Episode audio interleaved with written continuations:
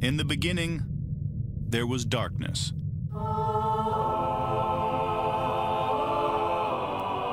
Then, there was Paul Brown. Paul Brown transformed the game. Hello, Paul Brown here. Welcome to the first ever International Browns podcast.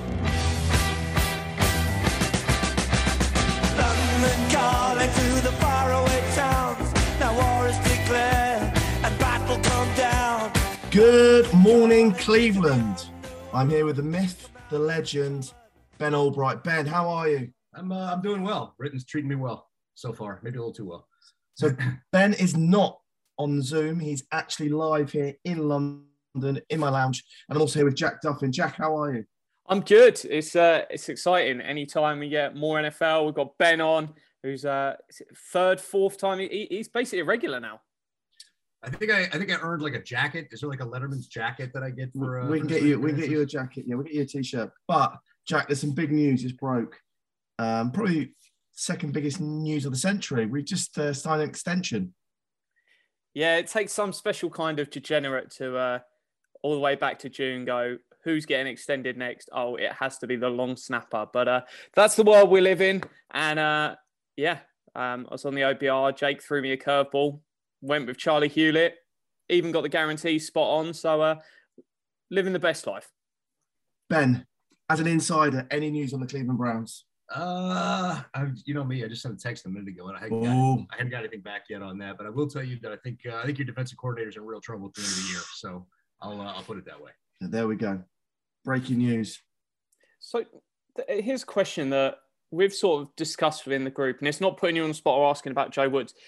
If you're sort of a front office or a head coach, is there some sort of mentality in your mind that thinks, do I want to sack this person mid year? Or potentially wait till the end of the year and then if fans are baying for blood, they want change, it's easier to do it then and you're not under any sort of extra pressure. Could that be a factor? Not so much Browns, I'm thinking just league wide.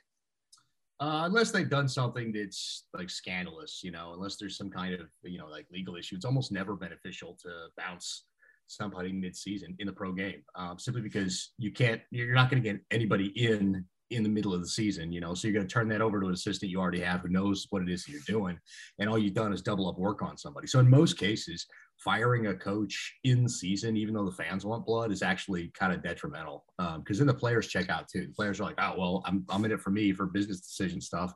I'm not going to put myself on the line for you know the staff that the, the ownership doesn't believe in. So we're dealing with a little bit of that in Denver right now. I mean, it's Nathaniel Hackett's first year, but there's a lot of people that want him gone already and, and don't think he's prepared for the job. And so I keep trying to tell people like, look, he might get fired in season. I doubt it. Uh, but at the same time, it doesn't benefit anybody usually to fire somebody in season. There's there's very rare exceptions where that's the case. Yeah, it's one you sometimes see the last two weeks where someone wants to get a jump start on the hiring process, but if you're not in that world, it's uh, there's no point. Right, right, right.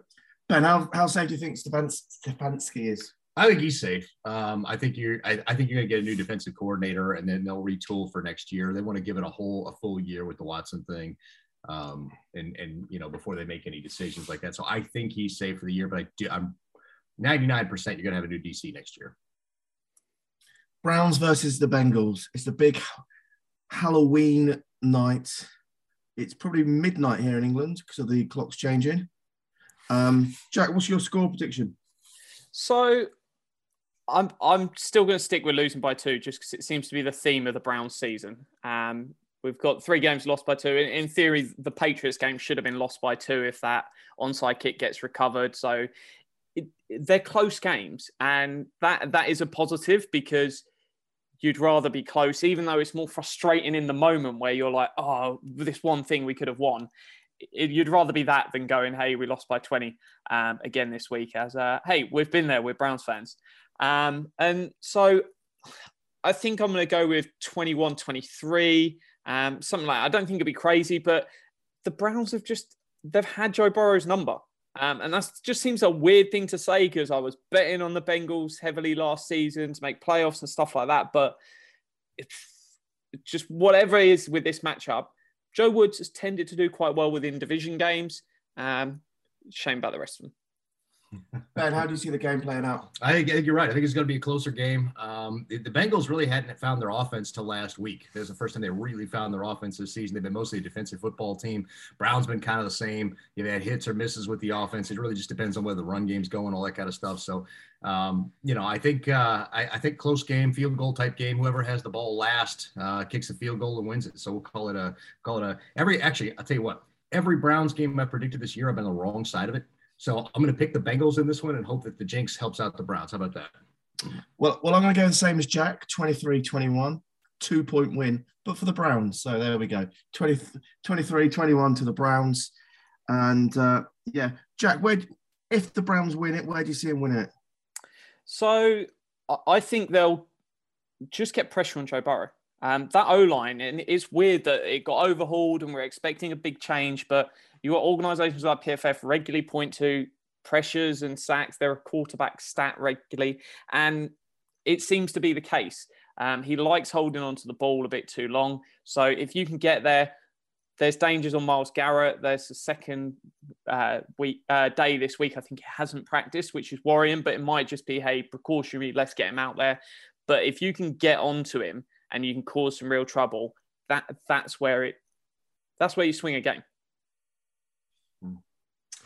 And um, Jack, what are you going to be doing? Are you going to be staying up watching the game? Yeah, so I'm going to get home from London uh, around midnight. So it's it's a really nice change actually, rather than the you get home at half eleven and you're like, oh yeah, I've got an hour and a half before the game starts. Just get home, game starting straight away, and uh, get get get to bed at half three in the morning, living the dream.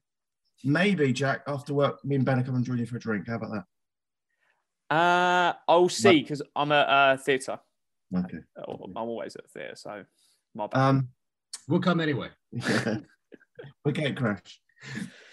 Um, uh, ben, last night we went to the Broncos meetup. Yeah. Uh, Cleveland Browns. We met the scoreboard guy. He did the scoreboard at the Browns mm-hmm. from 2006 to 2016. What was he called, Joe? Uh, Russ. Russ, Russ the tall guy. Yeah, yeah, Russ Jenish. Yeah, Russ. Russ, uh, Russ is one of the guys who works with me at Broncos TV now, but he used to work for the Browns and the Bengals. So uh, we uh, rode our bike past Courtland Sutton. Yes. And he was at the Globe. Yep.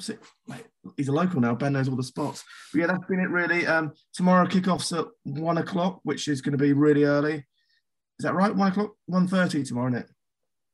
Uh, Jags, Jags Broncos. I think it's one thirty. I hope it's one thirty because that's what I wrote down.